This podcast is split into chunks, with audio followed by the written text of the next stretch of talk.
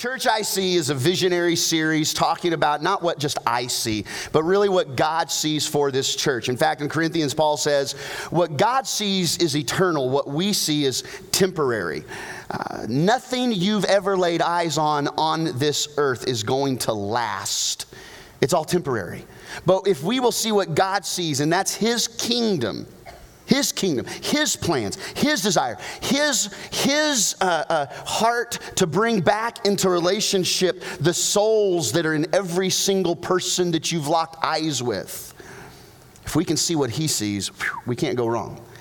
And we've been talking about our mission and our values. Mission being what we're, why we exist, why we get up in the morning as a church, and values, how we behave, and our strategy of, of how we want to lead people into discovering their God given potential, which is our mission and our strategy of knowing God and finding freedom and discovering purpose and then making a difference with this relationship of Jesus. He's, he's not there just to be enjoyed. He's, he's there for you to not only enjoy relationship, but then be strengthened and the giftings, the talents that you have to be on display for the world. And so today, when I talk to you, I'm going to give you the vision of our church. As we turn 90 years old next year, I believe this vision is going to take us to our 100th birthday celebration. And man, I have been there. I, I, mean, I haven't been there in the flesh, but I'm telling you, I have been to our 100th celebration. I, I've stood and I've looked around the mass building that is full of people celebrating what God has done in the last 10 years. I've seen, I've seen people pull out, and I, this is just silly, but I don't know. I, have seen people bring out tons of, of birthday cake for our 100th celebration. And on that birthday cake is not a hundred candles, but thousands and thousands of candles that represent lights that have been turned on in people's hearts that represent the spark of salvation and a relationship with Jesus of thousands and thousands and thousands of people in our backyard and in our county and in our region and in our nation and in our world. And as we sing happy birthday, it's not celebrating what we have done and how old we are as a church, but we're just singing, Thank you, Jesus. Because at the end of the day, at the end of the, at the, end of the day, I'm inviting you to follow me as your pastor and to follow the Spirit of God. To go after those that aren't here yet.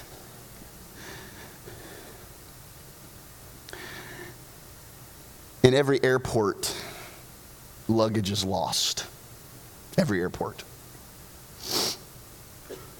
and it goes to an unclaimed area. And if nobody claims that baggage for a while, it all gets shipped to one of the uh, one a, a huge warehouse. And every year there's this big auction in this warehouse for all this unclaimed baggage. Nobody had the time to say, "Oh, that's mine. Oh, that's mine." It's unclaimed. Do you know that there are millions of dollars in unclaimed real estate and wills and paychecks that never got sent to the right place when someone quit a job. Millions of dollars sitting in a fund in states all over the United States that haven't been claimed. So I checked all the states, you know, just to make sure I had. Just unclaimed. Just waiting for somebody to say, that's mine. That's mine. There is no person that you will lock eyes with that doesn't matter to Jesus. And I want you to think about your friends, your relatives, your associates, and your neighbors. When I begin to share with you the vision today, I want you to think to yourself about all those families, all those men and women, young and old, who right now Jesus is waiting to claim them. But they're unclaimed. And they're just waiting for somebody to say, I see it. I see them. I see her. I see him. That's my responsibility. That's my opportunity. And I want you to claim the unclaimed with me as we get ready to move into a decade towards our 100th celebration. So today we're talking about vision and this theme scripture that we've had throughout this, this uh, four week series is Proverbs 29 18. Would you just uh, say it out loud with me together? Let's go. If people can't see what God is doing, they stumble all over themselves. But when they attend to what He reveals, they are most blessed. I don't want you to stumble through life barely making it. I want you to attend to what He reveals in your life, in your family, in your marriage, and in your children and grandchildren. And when you do that, that is the blessed life. It's not bigger square footage, it's not more horsepower, it's not more zeros at the end of the paycheck. At the end of the day, it's simply attending to what He reveals, and that will release a blessed life in this church and in you. Today I want to talk about aiming the target. The title of my message is called Get Off the Porch. So when you read it like that, you have to, you have to do it like, Get off the porch. But let's start with aiming at the right target. I start with the story of the 2004 Olympian, Olympic shooter, who ever since a young age and preteen was a sharp shooter. His name Matthew Emmons. Tons of trophies, tons of junior Olympics, tons of, of just incredible skill at hitting the bullseye with a rifle. And in the 2004 Athens Olympics, he was way ahead of that person that was in second place. And when you get ready to shoot in the, uh, in the Olympics, uh, the Olympic shooting competition, you look a little bit like this. In fact, you look exactly like this. This is Matthew Emmons in the 2004 Olympics gearing up to shoot. All he needed to do was shoot one more target. He didn't even have to hit a very good target. He just had to hit the target in order to stay in first place because he was so far ahead. And as he leaned in to shoot, he shot a bullseye, square, dead square in the middle of the bullseye. The only problem is he shot the wrong target. He had what they call crossfired, where when he came down, he was on his opponent's target. And so instead of shooting his own target in the bullseye, he shot his, part, his, his opponent's bullseye. They caught this moment, and this is what he looked like as soon as he shot it. What? What? Now, he's come back since then and he's won gold, but this is a tough moment. Can I tell you? There are a lot of men in this room. You're shooting a bullseye, but you might be shooting the wrong target. There's some women in the room. Hit the bullseye on the right target for your kids, for your family, for yourself. This church, we can hit the bullseye. I just want us to hit the bullseye on the right target. And that's what vision does. Vision paints a target on the wall and it forces us, it makes us uncomfortable. It puts us out there, put, put, puts us vulnerable. Because what if we miss? What if we don't get it done? What if we say this is where we're going and, and we stumble? But what does that change? Vision is vision. Let's aim together. And with God's help, with God's strength, with His power, empowering us, I think we'll get the bullseye. But we got to aim at the right target. Vision, write it down in your notes if you would. It answers the question what will we look like down the road? What will we look like down the road? And you know, you probably, if you, if you work, you probably have an organization that has a vision statement. You probably don't know it, like most people don't know their vision statement. Like, eh, something about, I mean, quality, something or other. As I've, as I've told you before, I walked into a company, even in this town, huge, hundreds of employees, into the receptionist lounge, and right there on top of the receptionist desk was a plaque that said, Our vision is da da da da da da. And then I went upstairs to the boardroom, and there was a plaque on the wall. It was a completely different vision. They had transferred ownership and stuff, and they had forgotten to take the vision down. they didn't really know. Two targets. Two targets. How do you hit a bullseye on that? So a vision statement is just it's a vision statement and you can be pretty, you can be flowery, you can make sense, but but but if you're not aiming at it, then it doesn't matter what your vision statement is. And so not only do I want to share with you the vision statement that God placed deposited like like I don't know, if this sounds a little funky, but like impregnated me with two years ago. I know that's a little gross, but like I feel like I've been pregnant with this vision baby for two years, you know? Um, could you imagine, ladies? Two years pregnant? Oh my goodness, like a 42 pound baby. Anyway, no, probably not 42, maybe 20. Anyway, moving on. But, uh, but two years ago at the Galveston apartment, um, that I had borrowed from a friend for a three day fasting and prayer retreat, I really felt the Lord, the Holy Spirit, lead me to a chapter in Genesis when it talked about Abram and Sarai, who later were named Abraham and Sarah, because God had something new for them. But Abram and Sarai, Jesus visited them in the form of an angel and said, You're going to be pregnant. And Sarai says, What? I'm 90 years old. Are you kidding me? 90 years old. 90. Ain't having no babies. Shoot. Okay? But yet, God did a miracle. Now, I will tell you, they tried to take the vision in their own hands. Instead of Sarai becoming pregnant, she gave her maidservant to Abram, and they thought that if we can just do it in our own effort, we can, we can create this baby. And because the vision that God had given him is, I'm going to give you the descendants that outnumber the stars in the heavens.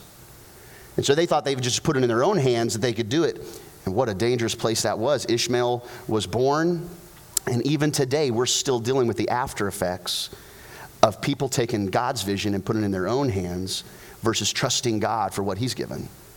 Because Ishmael and Isaac are now the major issues that are in the Middle East from the uh, Palestinians and uh, Muslim and Jews. There's that major, that major uh, rivalry, and it all started with Abram and Sarai way back in the Old Testament. But when I heard that Abram, Abram and Sarai, that she was 90 when she was going to give birth, here's what Jesus deposited in my heart. That was two years ago. And it's clear not audibly like I'm talking to you, but as clear as I'm talking to you today. Jesus spoke to me and said, The same way Sarah was 90 when she gave birth, Lufkin First Assembly is going to be 90 soon. And I want you to give birth to a new vision when you turn 90. And that's been building in me for a couple of years. Been waiting until 90. So next year, guess what? In January, we turn 90. And I'm unfolding the vision today so that we can hit the ground running in January for what God has called us to do. I hope you'll join me in that. Well, what is that? Well, vision is a beautiful thing. Vision gives you great ideas and all kinds of motivation, possibly. In fact, here's a vision statement. It's not our vision statement, but it's a good vision statement. There's a, there's a, there's a church, a lot of people worship this, um, this organization, refreshing the world in mind, body, and spirit inspiring moments of optimism and happiness while creating value and making a difference. What church is that? The Church of Coca Cola. Hey, can, can I promise you something? Yeah, the syrup of the Savior. Somebody's giving me an amen. Lord have mercy. Can I promise you something? You may be refreshed by drinking a Coca Cola. It's not going to uh, refresh your, your, your uh, mind and your spirit. It will change your body. You drink enough of it. I do promise you that. Your, your spirit, your spirit, it's Coke. Spirit, come on. That's a little grandiose. If you were for Coca Cola, more power to you. Keep the Coke Zero coming, all right? But ain't nobody's spirit being transformed by pop, as we say in Kansas. But the church, the organization has withstood persecution and war and famine and pestilence, that has withstood persecution. There's nothing like the local church when the local church is working right. Big old businesses you thought never would go out of business with great visions and lots of money in the bank. Blockbuster video. Students, Blockbuster bricks. They were these bricks that you put in a machine. And you actually, when you watched a movie, you had to push a rewind button and went, had to rewind. And you had to be kind and rewind. There's nothing like the local church when the local church is working right. There's a lot of things like a local church when they're when they're all they're about is uh, preserving traditions. There's there's a lot of things like the local church when it's all about a social club and it's all about just getting together and having a good time. There's a whole lot of things like the local church when it's just about us three and it'll be us four and no more. There's a whole lot of things about the local church when it's just like a family reunion. But when the local church is working right and it's committed to the agenda of God. And you know how many things are on God's agenda? One thing souls. Souls. For God so loved the world, he gave his only Son, that whosoever would believe him would not perish but have everlasting life. For God, it's all about souls. It's all about reconciling relationship with you and with me and those yet to reconcile. And when the local church is working right, people get reconciled. Look, just a couple weeks ago, a gentleman who I heard say, oh man, they'll never, I, I don't know if they'd ever come to Christ. Right over here, right over here raised a hand and said, I, I need Jesus in my life. Marriages that we didn't know were gonna re- could, could be reconciled. That it looked like it was the end. They're back together. Parents had been praying over their children. Their children have fallen back in love with Jesus. And there's nothing like the local church. When the local church is working right. And the only way we work right is by doing what He's called us to do. Why? Because the local church is way better than syrup. The local church is the hope of the world. It's the only organization that said that he said he would build personally. And it's the organization that he builds personally, but he uses you as the body of Christ. Jesus builds his church, but you're the body of Christ. So he uses us to build his church and propel his church. And his church is not just brick and mortar. That's not what he intended, although, although that is part of us gathering together. It's what happens in and beyond the brick and mortar that truly counts. And that is, he would build his church, his movement. The church was never meant to be static, it was never meant to be sedimentary, it was never meant to be uh, just, just uh, stale and stoic, like some kind of museum artifact. It was meant to be vibrant and alive refreshing and inspiring and attractive and a beacon of light in the middle of a community, not just another building in the community. Because the church is the hope of the world. Why? Because we have the transformative message of Jesus. Because we gather together and we love one another and we forgive one another and we help one another and we are kind to one another and we show the world who Jesus is, not just in this auditorium, but we can, and if it is that way, we're wrong.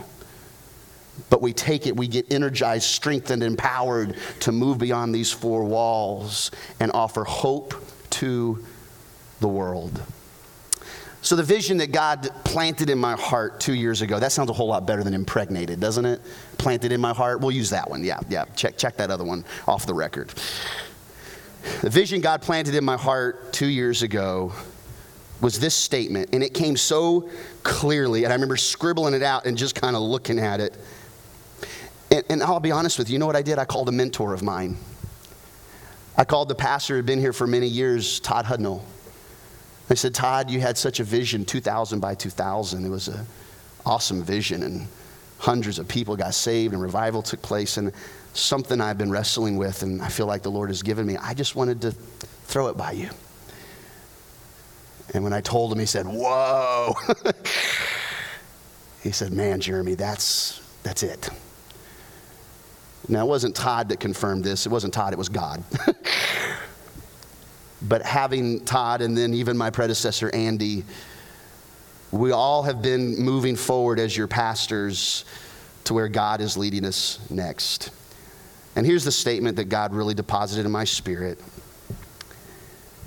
I believe that our church is called over the next 10 years to not turn that one. no wonder it wasn't turning right to get the right thing. No. I believe God is calling us to be about creating community destinations where anyone can find and follow Jesus. Community destinations where anyone can find and follow Jesus. Oh, I remember the first time I pulled into Worlds of Fun.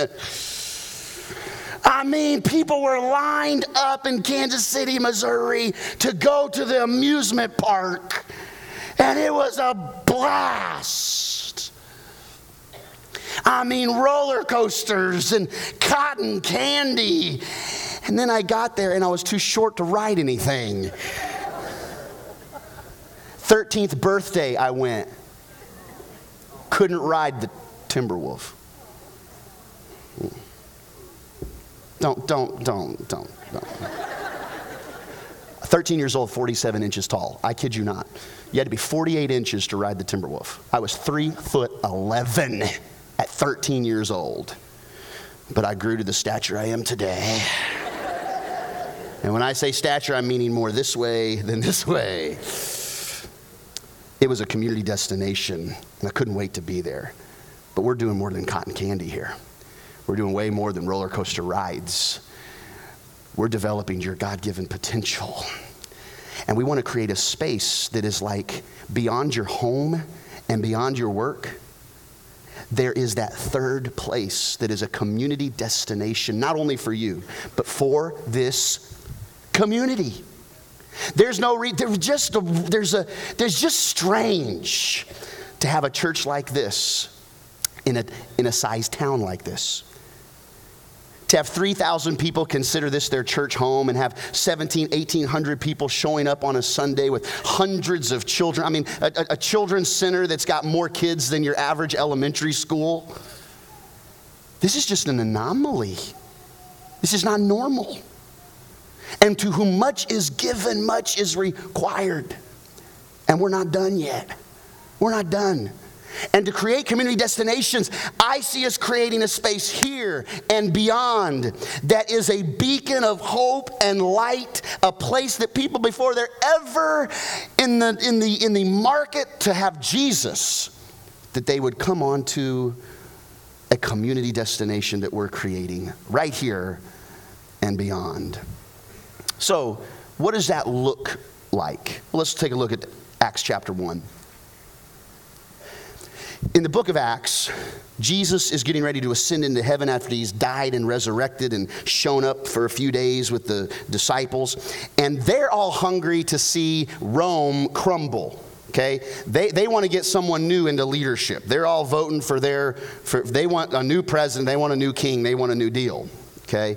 And they don't like the oppression that they've been experiencing in the kingdom of Rome, and they can't wait to get a new kingdom because Jesus has been talking about this new kingdom. But we know now, in hindsight, he's not talking about a new kingdom in Rome, he's talking about a new kingdom of heaven. He's talking about the kingdom of God, not the kingdom they're in right now. Kingdom, but not kingdom. Does that make sense? And so, so the Jews, they, they, they, the, the disciples, his apostles, were struggling with wanting to know when is it going to be. It's like, it's like your kids. Are we there yet? Are we there yet? Are we there yet? Are we there yet? This is what's going on in the scripture. So when the apostles were with Jesus, they kept asking him, Are we there yet? Are we there yet? Lord, has the time come for you to free Israel and restore our kingdom? Let me pause here. I think Christians ought to be involved in the political discussion. I think you ought to stand up for what is right. I think you ought to stand up for biblically based morals and values. I believe you ought to vote the Bible. I, I, I believe that with all my heart. Uh, I, I, don't believe you vote on necessarily just one candidate. I believe you are voting for the essence of what is going to be the absolute closest to, to a, a, a country that would just be as close, and we're far away, but as close to the Word of God as possible. That's, that, that's what I think we should be doing. It's okay to be about kingdom. Uh, it's okay about to, to be about this kingdom. Okay? Want you hear me on that. But that's not the main kingdom. That's not the main kingdom. And Jesus shows us this in Acts chapter 1. They kept asking, Lord, has the time come for you to free Israel and restore our kingdom? And he replied, The Father alone has the authority and power to set those dates and times. He's talking about the return of Christ. And they are not for you to know. The reason I put powers in the King James Version, he says, The Father alone has the power to set those dates and times, and they are not for you to know. But you will receive power. He's not talking about the power of kingdom, he's talking about the power of empowerment of the Spirit when the Holy Spirit comes upon you. The Holy Spirit in the book of uh, Acts comes upon them, they were empowered to speak the message of Christ through the chaos to the culture. The Holy Spirit didn't come for them to get goosebumps and go, They will receive the Holy Spirit to encourage them, empower them, feel the Holy Spirit, but to be empowered to speak the message of Christ through the chaos to the culture. That's what they were called to do. Because he goes on to say, You're going to receive that power for this purpose. For this purpose. To be my witnesses, telling people about me everywhere in Jerusalem, throughout Judea, Jerusalem's where they were, throughout Judea, a little bit closer, Samaria, people that were different from them, and to the ends of the earth, places they'd never go yet. They they never go. They never even, they didn't even understand there was other continents. They only knew their 50 mile radius or so.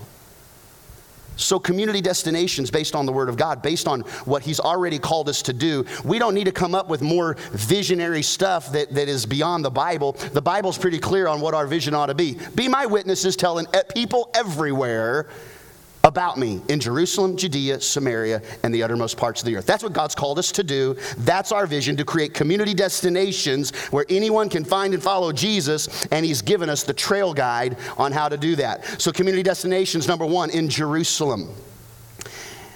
That doesn't mean Jerusalem, it means our Jerusalem. Our Jerusalem is right here. Angelina County is, is our Jerusalem. And God has called us to go to Angelina County first, to be planted there and go to Jerusalem and be my witnesses, empowered by the Spirit, right there with the people, right where you are. And so that has to do with this church and this community. And you know, we're at a place now, as we continue to grow, we are at overcapacity in our kids center. We've talked about it for a while. We've tried to move things around. We have one year olds going over here. We got babies going over here. We got the five year olds on top of the building now, on the roof, and that's a joke. Um, we, have you know, I mean, we got big old strollers that are like limousine strollers holding like 74 babies just like going around the place. We got them everywhere. Yeah, I mean, we, there might even be one under that seat right there. I don't know. It's a secure place, so no, they haven't escaped. But we got kids everywhere just piling out of this thing. What a blessed, beautiful problem to have. But you know what? There comes a point where you only catch as many fish depending on the size of your net. And we're catching all the fish our nets can hold. And this campus, when it comes to your cars, it's crazy. Some of you losing your salvation out there trying to get parking. Some of you saying to everybody, You're number one. Hopefully, you're not doing that, you know. We, we need more space, but you know, beyond that, I believe we can do more to be a community destination to this, to this city. And so, just last week, I got back some pictures of some initial renderings of our master plan of how we're going to continue to grow this campus. Our Jerusalem this is where we're starting. We're going beyond. This is where we're starting. So, I want to show you some, some things today. This is a bird's eye view of our campus, and the new white part is additional facilities that over the next 10 years we're going to build, and we're going to start the process in 2017. We're going to turn 90 years old, and we're going to start the process of phase one in 2017. Phase one, you can see this is the worship center. Do you see that magic right up there? See, look at the, look at the screen. See how I'm doing that? There's, there's infrared that's on this TV. Isn't that amazing? No, I'm kidding. They got a thing up there. So, um, so let's do it again. Here's the worship center. This is where we are. We're going to build this massive, great hall that's going to become a huge lobby that is now going to be like the, the, the artery that connects the different veins of our church. And it's going to be 100 foot wide, and it's going to connect our kids center. And this little gray area is a 10,000 square foot uh, expansion of our kids center that's two stories high, 10,000 on the bottom, 6,000 on the top. We're going to move right here in our student center. We're going to move all of our offices to the second story of that building. We're going to give 10,000 square feet to the Kids Center. And then this Student Center, that is the building that's the least remodeled and renovated. All these kids having this awesome time over here. We're going to create a community destination. As they're coming out and coming into middle school and high school, we are going to gut the bottom floor of the Student Center. We're going to create an incredible space for middle school and high school students to hang out, uh, to be a place where they can find and follow Jesus. And upstairs, we're even look, working on a, a trampoline park for the students. I know it's crazy with like a fireman's pole that goes down. That's awesome. Broken necks waiting to happen. It's okay. We got great insurance. Anyway. With the expansion, we'll come into a second phase, and, and, and we're gonna, that outdoor pavilion that's right next to our, our uh, conference center that's got the umbrellas and the nice seating, we're gonna take that all the way across. It's gonna be this awesome, awesome place to hang out through the day. Free Wi Fi and everything. Cafe Aroma, Cafe Aroma is growing and growing and growing and growing every single week. You, got, you guys are you're addicted to caffeine and we're helping you. Oh, Jesus, sorry. But you know what we're going to do? We're going to actually move Cafe Aroma. We're going to repurpose that room for all of our dream teamers that are dream teamers in the house to have a place that if you, you can only go in there unless you're a dream teamer. And if you're a dream teamer, you get a, a chip in your right head or right hand or your forehead, and you can go in. I'm kidding, that's not true. So Cafe Aroma is going to become like a dream team central where we have uh, meetings and get-togethers, and you can you can have some lockers to put your stuff up when you're on a dream team. And we're going to move Cafe Aroma over here next to the Kids Center. Here's why: because we're going to our goal is to have Cafe Aroma open all throughout the week and have that space open to where young families and anybody from free Wi-Fi to business meetings to hangout time to, to moms with kids that only have McDonald's and Chick-fil-A they can come in, grab a soup, a sandwich, a latte. We're calling it play a latte. That they can bring their kids, their young kids too, and have access to playground area and fun stuff as they're in Cafe Aroma enjoying coffee. That's kind of cool, isn't it? Pretty neat. So that was a horrible applause. That was a horrible golf clap. You better do better than that. Uh, no, no, no, no, no, no, no, no, no. I don't receive it right now. It's going to have to be, be later. You just did it because I asked you to. Well, I've had that conversation with my wife before. I'm sorry. You're just saying sorry because I told you you just accept my apology. Anyway, where am I going? I'm, I'm, I'm, I'm, I'm, I'm jacked up with Mountain Dew, like I said. As we continue to grow and our Spanish ministry grows, we're going to be able to, at some point, even this worship center, move beyond this worship center. And as the Lord allows, this gives us the opportunity to not expand this worship center, but actually build a new worship center here. We will have places for, for um, fountains and lakes over here on the corner of our property. We're going to put a pond in, and our goal is to even stock that pond. And you can even fish out here, right here on this community destination, but you got to catch it and release it. You can't cook it. Catch it, release it, don't cook it, you know? But also, we're going to have a prayer path that goes around here that's a running trail that'll be a mile circle around our property. It'll be lit up at night. Every 10th mile, there'll be a landscaped portion that'll have like a, a, a pergola and a place where there'll be uh, uh, scriptures inscribed in stone and, and, and on the pavers where not only can you run and you can be with your, your friends and you can have a safe place to run at night, but also there's a place where you could walk and every 10th mile you could stop and you could reflect and you could pray because prayer is paramount out, and we got to circle this place in prayer. We're going to have splash pads for the kids, and we're going to have the best playground in East Texas. The best, biggest, baddest playground in East Texas. It's going to be like American Ninja Warrior out there for four year olds. It's going to be unbelievable. And on top of the playground, we're going to have a section of that playground that is going to be specifically designed for kiddos that can't play on normal playgrounds.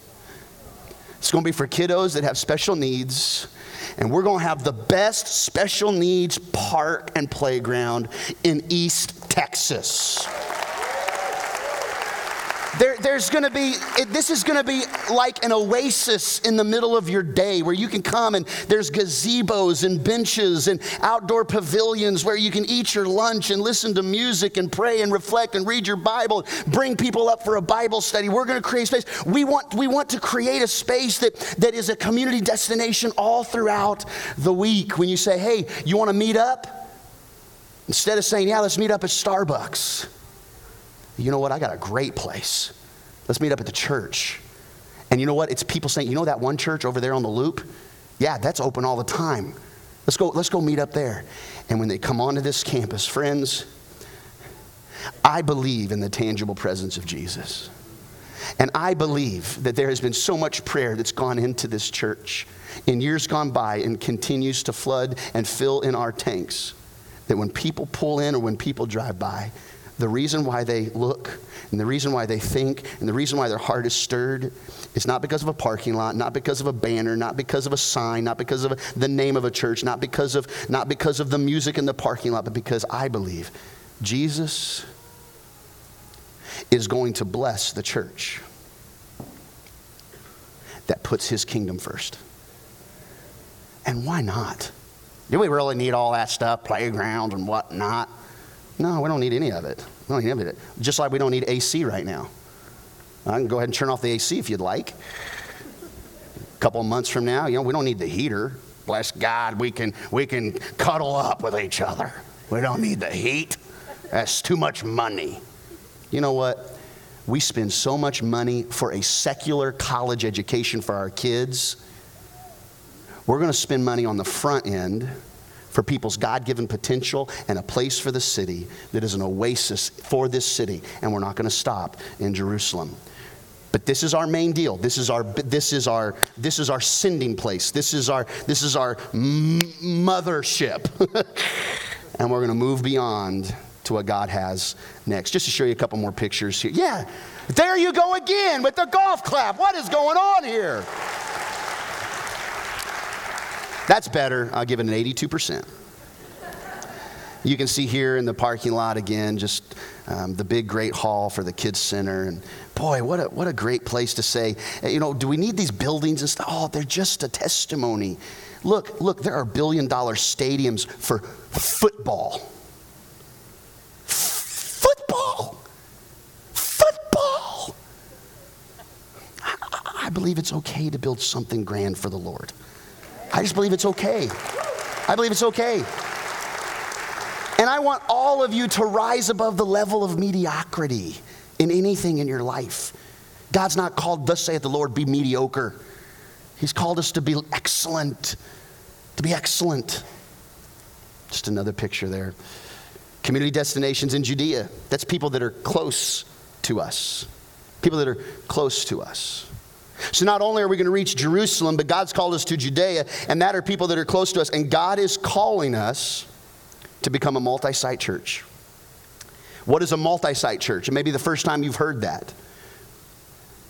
A, a multi site church is one church in many locations.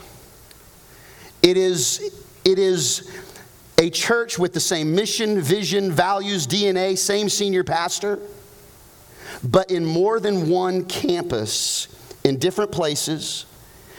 Live worship, a pastor on that campus that, that cares for people and cares for the flock and develops, equips the saints to do the work of the ministry. But there's a, a video uh, venue where we live stream what's going on right here into that place on a huge screen. And, and you might wonder, you might wonder about that right now. Like, what about huge screen? I just want to ask you right now that uh, raise your hand if you're watching the big screen right now. Raise your hand, raise your hand, raise your hand, raise your hand. Okay.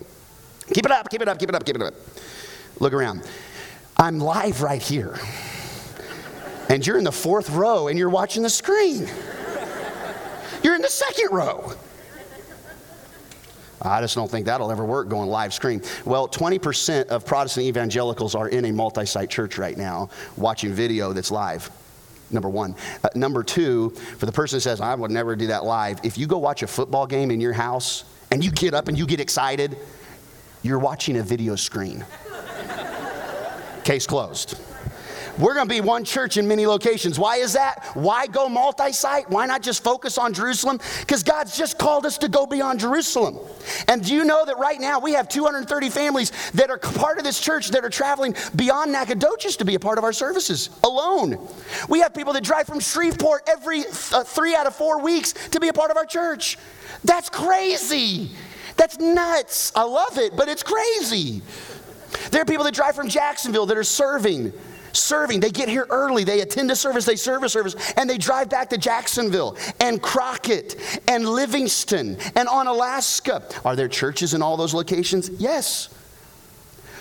But God's called us to be a different church. We don't have to be the same church as everybody. We need every church doing their job. Every church ought to be working right because there's way too many people in Lufkin, Angelina County, Nacogdoches County for us to reach on our own. Every church has got to be on board. Every Bible believing church. Doesn't even have to be a Pentecostal Assembly of God church. It needs to be a Bible believing church. We need every church filled. But we're going to do our, our part to not just fill the church with people, but to fill the church with unclaimed, unchurched, hurting, lost people. That's who God has called us to be empowered by the Spirit to reach. You still with me so far? Now, give it, give it a great big, give it, all right, okay. All right. You just did that because I told you to. I want, you, I want to go multi site. Our deacon team knows it's time to go multi site. Our pastoral staff knows it's time to go multi site. Why? Because we can reach more people faster. We can reach more people. If you drive, uh, if you drive from Nacogdoches, it's harder for you to get all your friends to come with you, isn't it? They get your unchurched friends to come. But if we can create a space that's closer for your unchurched friends, then you can more easily invite them to take the journey with you across, across the city versus uh, all the way down into Lufkin. We're not gonna, we're not gonna do a multi site any closer than Nacogdoches because if you're close enough, you can just drive right in here. We've tried that before, actually. About five or six miles away, we tried it. We reserve the right to learn from our mistakes. We, we did it, and it's just a difficult thing. But we're learning now, we're knowing, and, and God's presence is on this, and we're gonna, we're gonna launch a multi site location uh, pretty soon. Reach more people faster, mobilize more dream teamers, more people. If there's, if there's two churches, there's more dream teamers, there's more red carpet people, there's more ushers, there's more, uh, uh, uh there's, there's more groups, there's more starting point, uh, there's more people discovering their God given potential. We're going to multiply our community impact, the kind of outreaches that we do here on this campus and in our city. We're going to be able to do them in other locations and have a hub that people can go to instead of drive all the way down into Lufkin. And you know why else? we're doing this?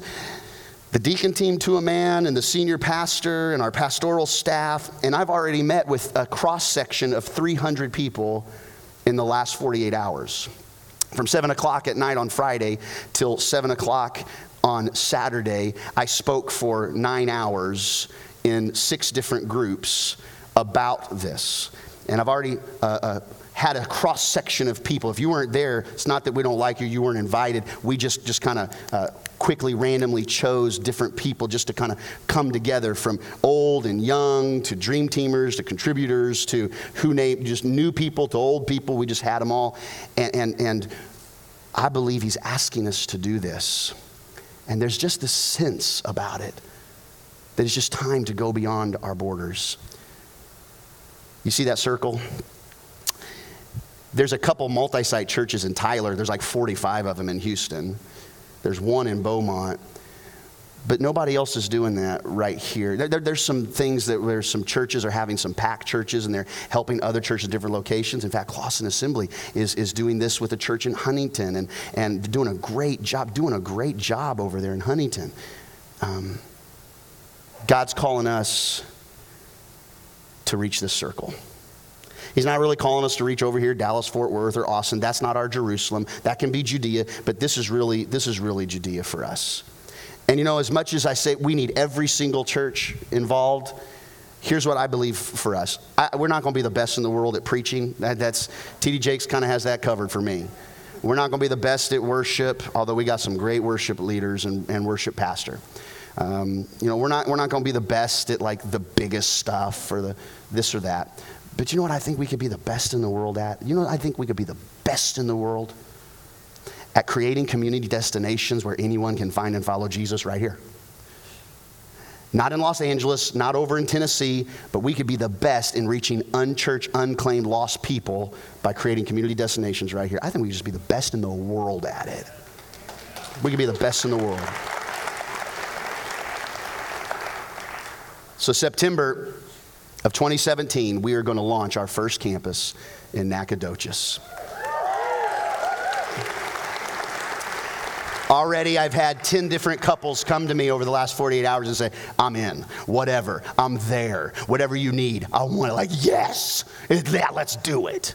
And you know what? There's going to come a time where we're going to invite you, if you want to be a part of that process, we, we would love for you to be a dream teamer and part of the team that will launch a campus in Nacogdoches. And we're not going to start there. We're not going to stop there. We're starting. We're not going to stop there. We're going to get to 100 years old and we're going to look back, and I don't know how many campuses God is going to have us. I'm not going to put a number on it because I don't want to put a number on it right now. It may be two, it may be four, it may be 10 right here in Judea. But God's calling us to create community destinations, and we're starting in Nacogdoches. 250,000 people around this area. Two million people in that circle. Two million people in that circle that I just showed you. A lot of them do not have a personal relationship with Jesus. Bible Belt, are you sure? Oh, they may say Jesus, like a lot of people say, Lord, Lord, but they're not ready to enter the kingdom of heaven. And I want, I want us to help them get there. Community destinations in Samaria, that's people different than us. That's different ethnicities. Our Spanish ministry, 150 plus, happening right now, and their kids are in with, with, with uh, our kids. You know why? Because we're all one church.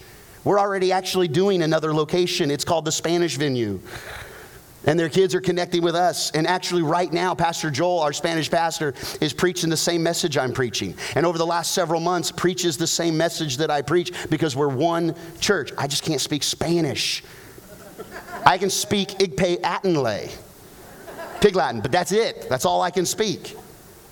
But we want to have different, we're going to reach people that are the same as far as souls, but are in different ethnicities. We're going to reach people in Samaria. People are different than us. Samaria is different. We're going to reach people that have the same soul, but are in different circumstances. We're already in communication with three different jails, and we are going to launch a campus inside three jails in this vicinity. They are saying, please come.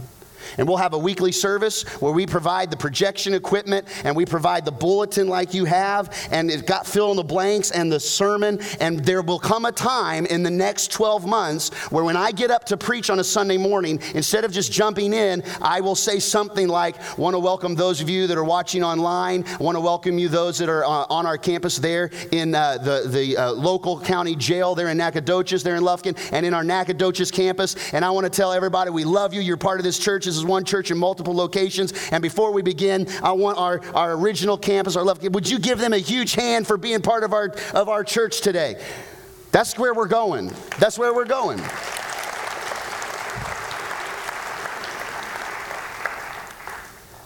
And community destinations in the world. This is people we may never know who can't do anything for us in return, have nothing else to give to us that we, we, we invest with the potential that there is nothing ever given back. And that's how Jesus has called us to do. To be in Jerusalem, Judea, Samaria, and the uttermost, walking palms up with what he's given us to give. Look around this room. There are 867 seats in this room. And do you know that in Africa alone, listen close, in Africa alone, there are 867 unreached people groups that, in their own language, have never heard the message of Jesus Christ. In Africa alone, that is one tribe for every single seat in this auditorium. Jesus is calling us to create community destinations in unreached people groups to support missionaries that would, would, would, would move and become boots on the ground, but then create pastors from those tribes that would speak the message of Jesus to that culture through the chaos. What would it be like to be able to be responsible, us, to translate the Bible in an unreached people group? What would, it, what, would it, what would that mean for us to be the ones that for the first time get to get into an unreached, that have never heard the name of Jesus? What about, what about right here in our backyard, the people that we may never know, that even though they're in our backyard, they're hurting, they're abused, they've been physically abused, sexual abused, children? What about, what about the 400,000 foster children? 400,000 foster children, 340,000 churches. Do the math. If every church could take care of a child, we'd fix the foster epidemic in this country. The church has got to step up.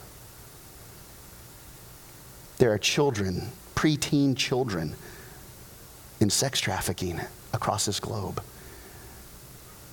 And I believe we're called to create community destinations that are safe havens, that we can go into those places and rescue those children. And it'd be a community destination where the only hands they've ever felt are the hands that were groping. But they could feel the hands of Jesus, the heart of Jesus, because somebody created a community destination. What about kids that are dying because they don't just they don't even have just don't have clean water? I believe we could create a community destination in villages all over the map with a water well. There would be a community destination where then we can build a tabernacle next to it and they can find and follow Jesus at the local water well. You know what? We can't have it if we can't dream it. And God's looking for a church that will dream big. I know I've got a lot to cover with you, but are you still with me so far? All right. The next steps. Here's our next steps that we're going to launch in 2017 okay next steps that i'm asking you not, not, to just do in 2017 but to start doing right now this is our part okay this is the part we play as the body of christ all right number three we need to once again be willing to move beyond our borders every border you get to every time you accomplish something there is this comfort zone that is created and there was just this comfort zone about having a tent in 1927. But then winter came. They didn't want to be in a tent. And they quickly gathered some money and they got a loan from what is now GE Lufkin, that was Lufkin Industries, it was Martin Wagon Company. They got a loan from them, and with a few dollars, they turned on the lights. They built their first building over on Culver House and Oak Street, First Assembly of God, right here in Lufkin, 1927. And they got comfortable to the point where they needed to do something else. And one of the pastors, Leslie Grounds, had a vision to buy property out on the loop. And you know what? Back then, people said, You're crazy. You're crazy. We're not going to make it out there in the woods. Literally. Like that, that's way out there. That's way out there in the boonies, over there on the loop. And here we are today. 1970, Bob and Ann Lewis became the pastors, and they made, they didn't buy the property, but they built the building. It was the chapel and the education center and the gymnasium. They came on and they, they brought us beyond the border of Culver House. And then another pastor brought us beyond the border of the chapel and said, Yeah, I, I think we could have a sanctuary that, that seated a thousand people. And when I said 867, we took one row out to make more space here, and we took one row out here to make uh, space to walk around it. You can seat a 1,000 people in here. We were running 200 people at the time. What? 1,000 people, 200? What are you talking about? But we moved beyond the border. When I became the pastor my first Sunday, 1,180 people in attendance. And we hit record attendance this summer of 1,800 in, in, in, the last 24 months. God's, God's not done with this 90 year old church. God's not done. Most 90 year olds are looking back, celebrating what he did, and just, just, just trying to get through the day. This 90 year old church is ready to move forward with fresh vision and fresh mission. And we got to be willing to move beyond our borders. You know, in the book of Acts, when they went to Jerusalem, Judea, Samaria, and the uttermost parts of the world, when that's what God told them to do, you know how long it took him to get past Jerusalem? You know, Jesus ascends into heaven. He says, Go to Jerusalem, Judea, Samaria, and the uttermost. Peace. I don't know if he said that. I don't think he said that part. it took him seven years, seven years to get beyond Jerusalem. You know why? Because they got comfortable in Jerusalem. They were building a mega church. Thousands of people were being added, hundreds of people every single day. By the time of a, like a two year stint, there were 15,000 people in the local church right there in Jerusalem, and they were converting Jews. It was comfortable because the other Jews were coming to Christianity, and, and they, were, they were converting them more to Judaism, Christianity, than actually just to Christ. And they weren't reaching out their borders to, to the Gentiles, to Judea, Samaria, and the uttermost. Finally, Philip goes seven years later into Samaria. There's this outpouring of the Spirit, people getting saved and water baptized, and they send like the leaders of the church in Jerusalem to kind of check it out, make sure everything's crazy. They're like, what? Gentiles are getting saved? This is nuts. It's like, what? Nacogdoches people? Just kidding. Just kidding. They're getting saved too. We got to check this out. And so, sure enough, they go and they see what's happening is legit. But here's what they try and do they say, okay, we're glad you're getting saved, Gentiles, but you need to. And what was happening is the movement of the Spirit was happening, and also the institutionalizing of the church was happening. And they were forcing them to become more Jewish than just Christian. And so they said, well, all of you guys that just got saved, you need to go get circumcised. Boy, could you imagine? Don't imagine it very deeply, but could you imagine? Hey, glad you guys accepted Christ today. Hey, before you leave, if you'd go around back,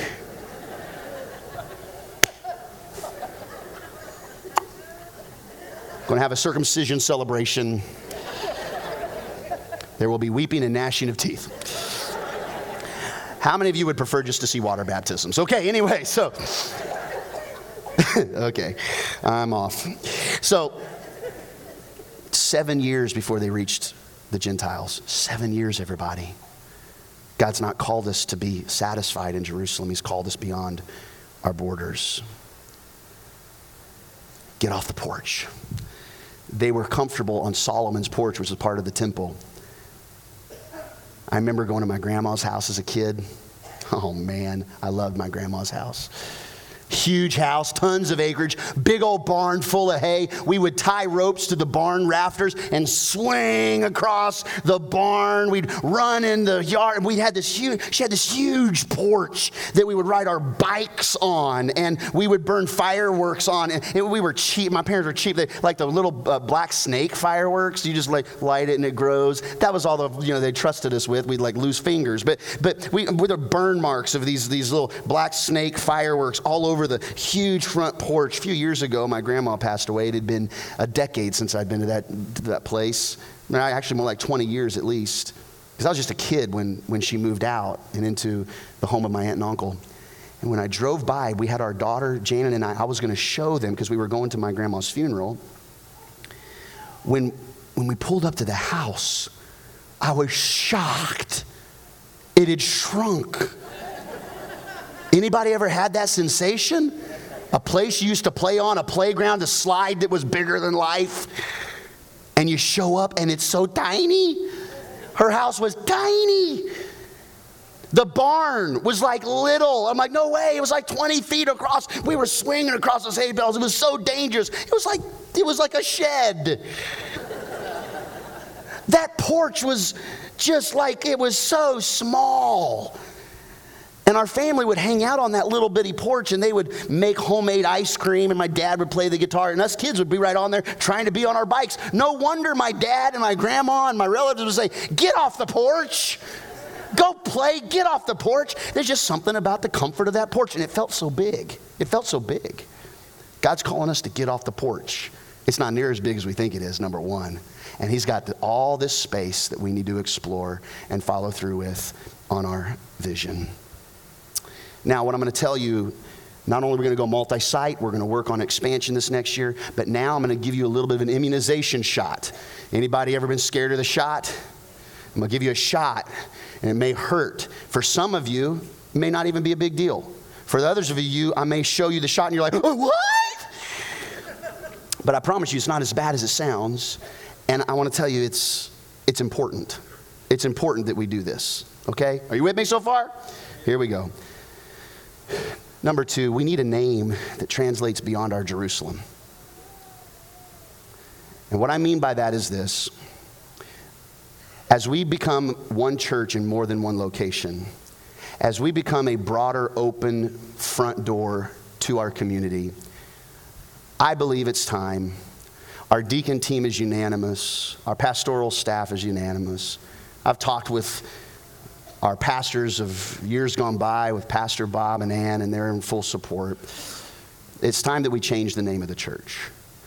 we're going to change the name of the church from Lufkin First Assembly to a different name that will translate beyond our porch, beyond our Jerusalem. Let me tell you why. Practical reasons why we're going to change the name. Here we go. Number one, a city centric name hinders us from being one church in multiple locations. It's hard to be Lufkin First Assembly in Nacogdoches. That doesn't quite work. And as we move beyond that and we're in Tyler or we're in Jacksonville or we're in Crockett or we're in Longview or we're in Beaumont or we're in Jasper or St. Augustine, Lufkin First Assembly just doesn't relate. Furthermore, First Assembly is kind of already taken in a lot of those places. And so, we, for a practical reason, we need to change to a less city centric name that would, that would uh, be a larger geographical area. Also, we're Assembly of God church. We're, we're, we're a Pentecostal church. We're unashamed of that. But removing the denomination from the name can create a larger front door to those hesitant to try something different. Hey, let's do a poll. If you grew up Assembly of God, raise your hand where I can see your armpit. Raise it up right up high. I grew up Assembly of God. Raise it up. There you go. Good. Looking good. How many of you did not grow up in Assembly of God church? Uh oh. Hmm. Interesting. Let me ask you another question, and just be honest, and it's okay. Uh, how many of you, you grew up in another denomination, and uh, like, a, like a friend that I met recently, um, I'll change their name to uh, Susan, okay? And Susan said, my, all my family's Baptist. And uh, when I told them I was going to go to First Assembly, they were like, are you crazy? That, that's a cult, you know? Uh, how many of you maybe were a little hesitant to try this church because it was not the denomination you were from? Would you raise a hand? Okay. So, um, the truth is, God did not wake up on the eighth day and say, Thus saith the Lord, this ought to be your name. We're named First Assembly because we were the first Assembly of God church that came into Lufkin. But being first assembly doesn't make us any better than the second assembly that came into Lufkin or the third or the fifth or the seventh. We're not, we're not, we didn't win the race, you know. We just planted first. And I want us to create a space that's the same church that has a different name. But I want us to wrestle with the right things on that. And I know for some that feels nostalgic. You're changing the name of the church. We're 89 years old. Hey, let me ask you this. How many of you ladies, uh, when you got married, you changed your last name? Would you raise your hand? Just raise it right up. Okay, most 99.2% of you. All right. No, no problem with that. When you, when you changed your name, did you forsake your past? I'm never going back to that family, never going to have Christmas with them again. No, you, you, you changed your name and you embraced a new chapter in your life, but you still have family. You still love mom or dad or both, you know? You love your siblings most of the time, but you changed the name because it was a new chapter, and we're just at that place. Let me give you some more practical reasons. Another practical reason is because there's already First Lutheran and First Baptist Lufkin, First United Methodist, First Baptist Keltys, First Presbyterian, First Assembly Corrigan, First Assembly Diboll, First Assembly Huntington, First United Pentecostal, First Christian Church, First Bank and Trust. and it can kind of get stuck in the middle of that.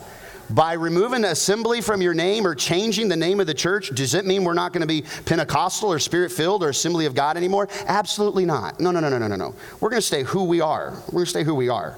But we're not just going to be known by the name that is a denomination name. In fact, we're going to be, we want to be known for the most important name, the name that is above every name.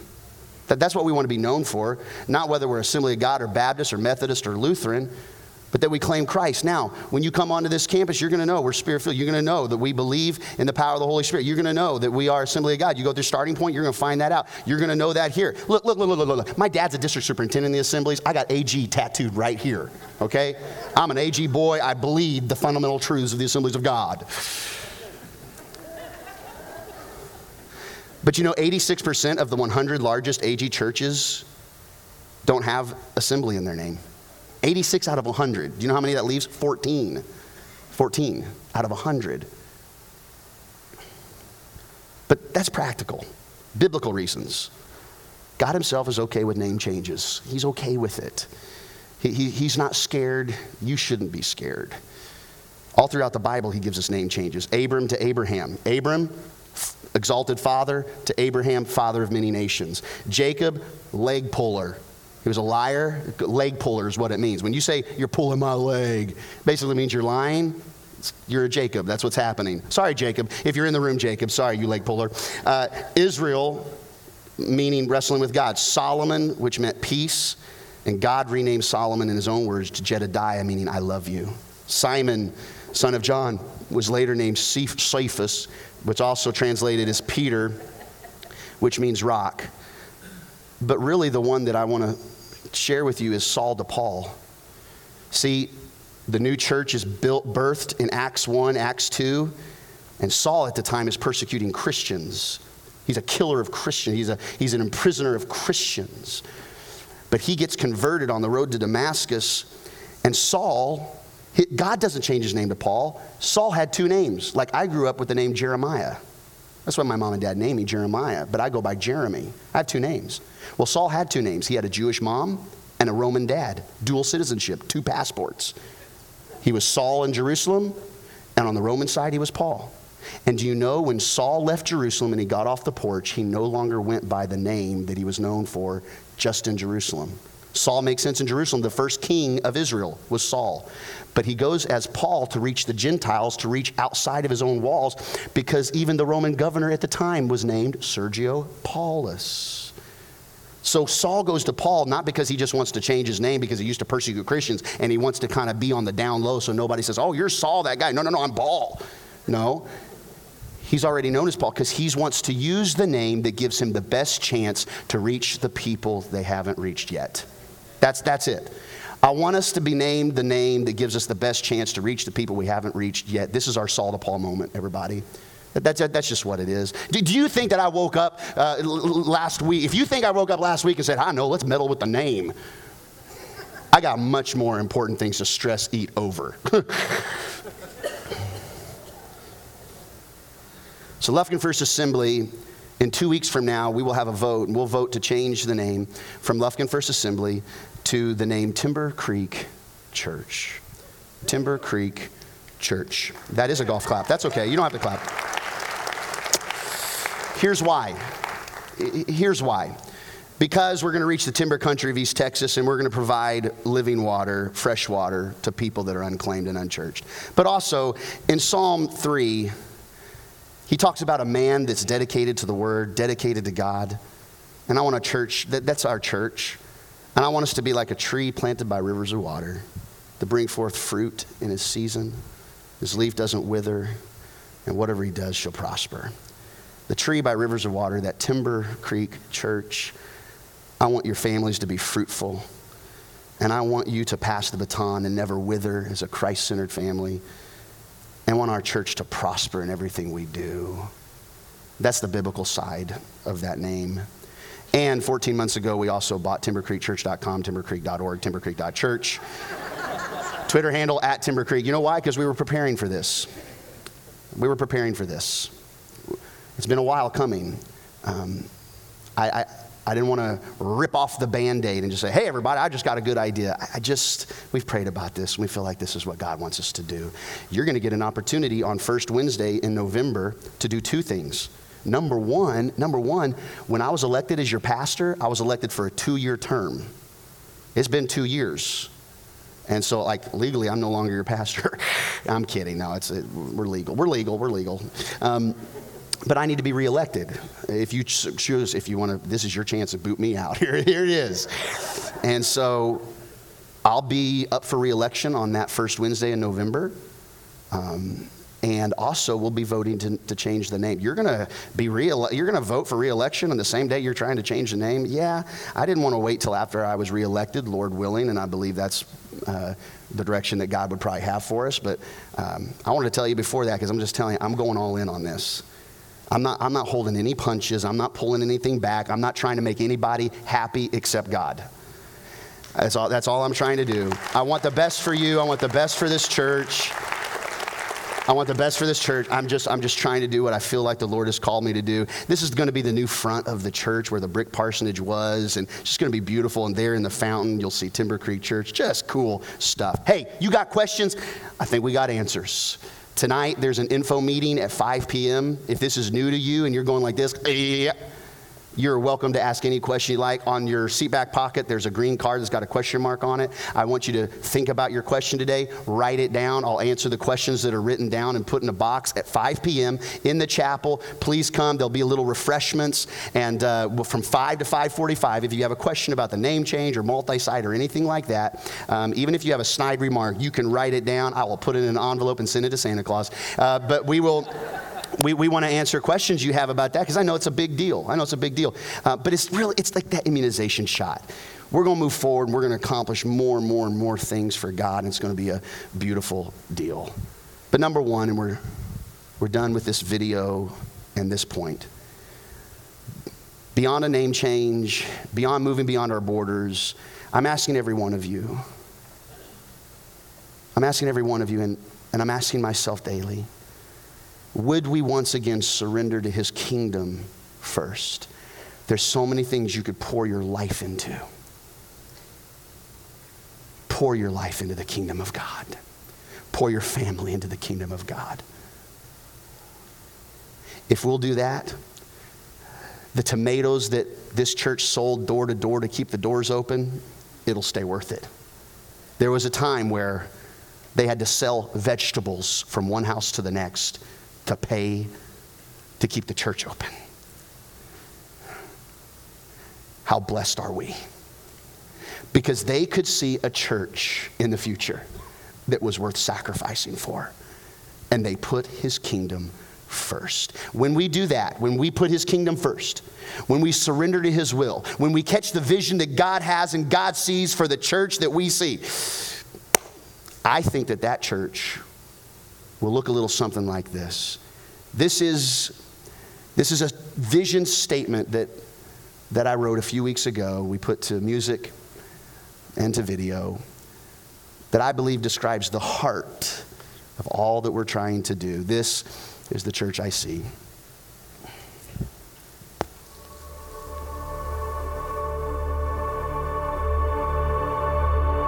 Here's to the pioneers the groundbreakers, the trailblazers, the risk takers.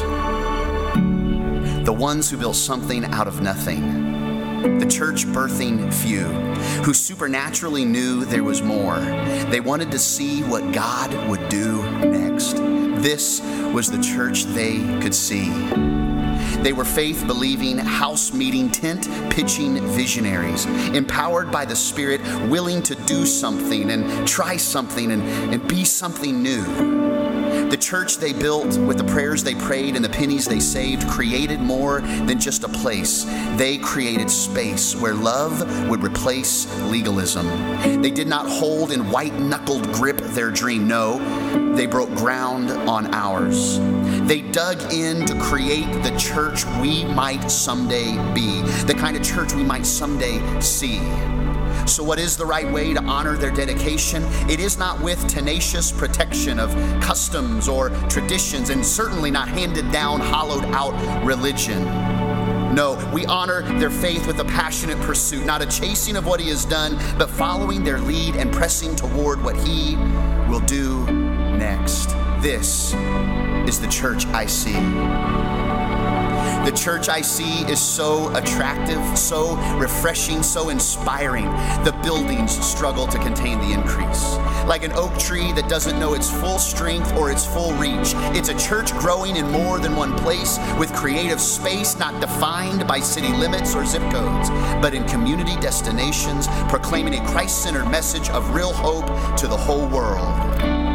Church I see is identified by its kindness, reckless with compassion, where we walk palms up, eyes open, hearts broken for the uncared for, the unloved, the unfound, where the hungry are fed, the thirsty are satisfied, the hopeless are hopeful, and the bound up are unbound.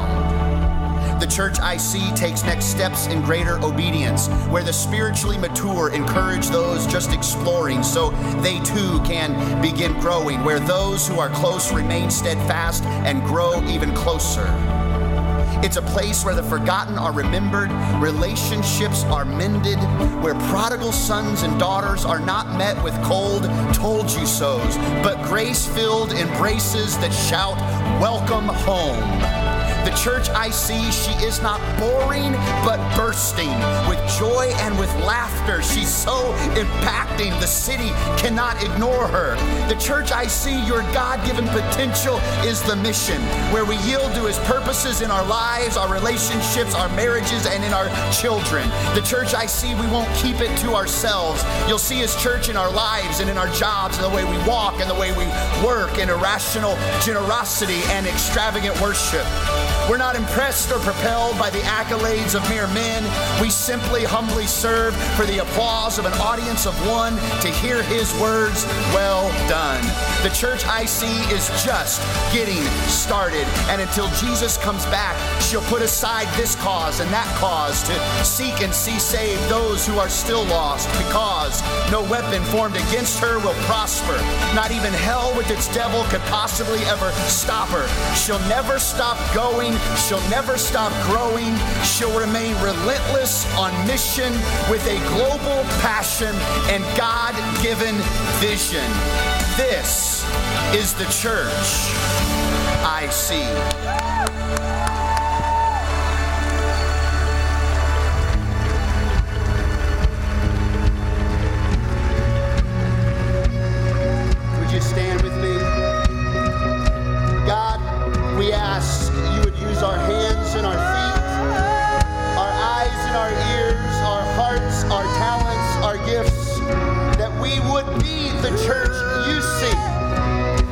we would be you with skin on to reach those that are lost and hurt and bound up, to become unbound and free and living the life you intended them to live. And we ask it in the name of Jesus.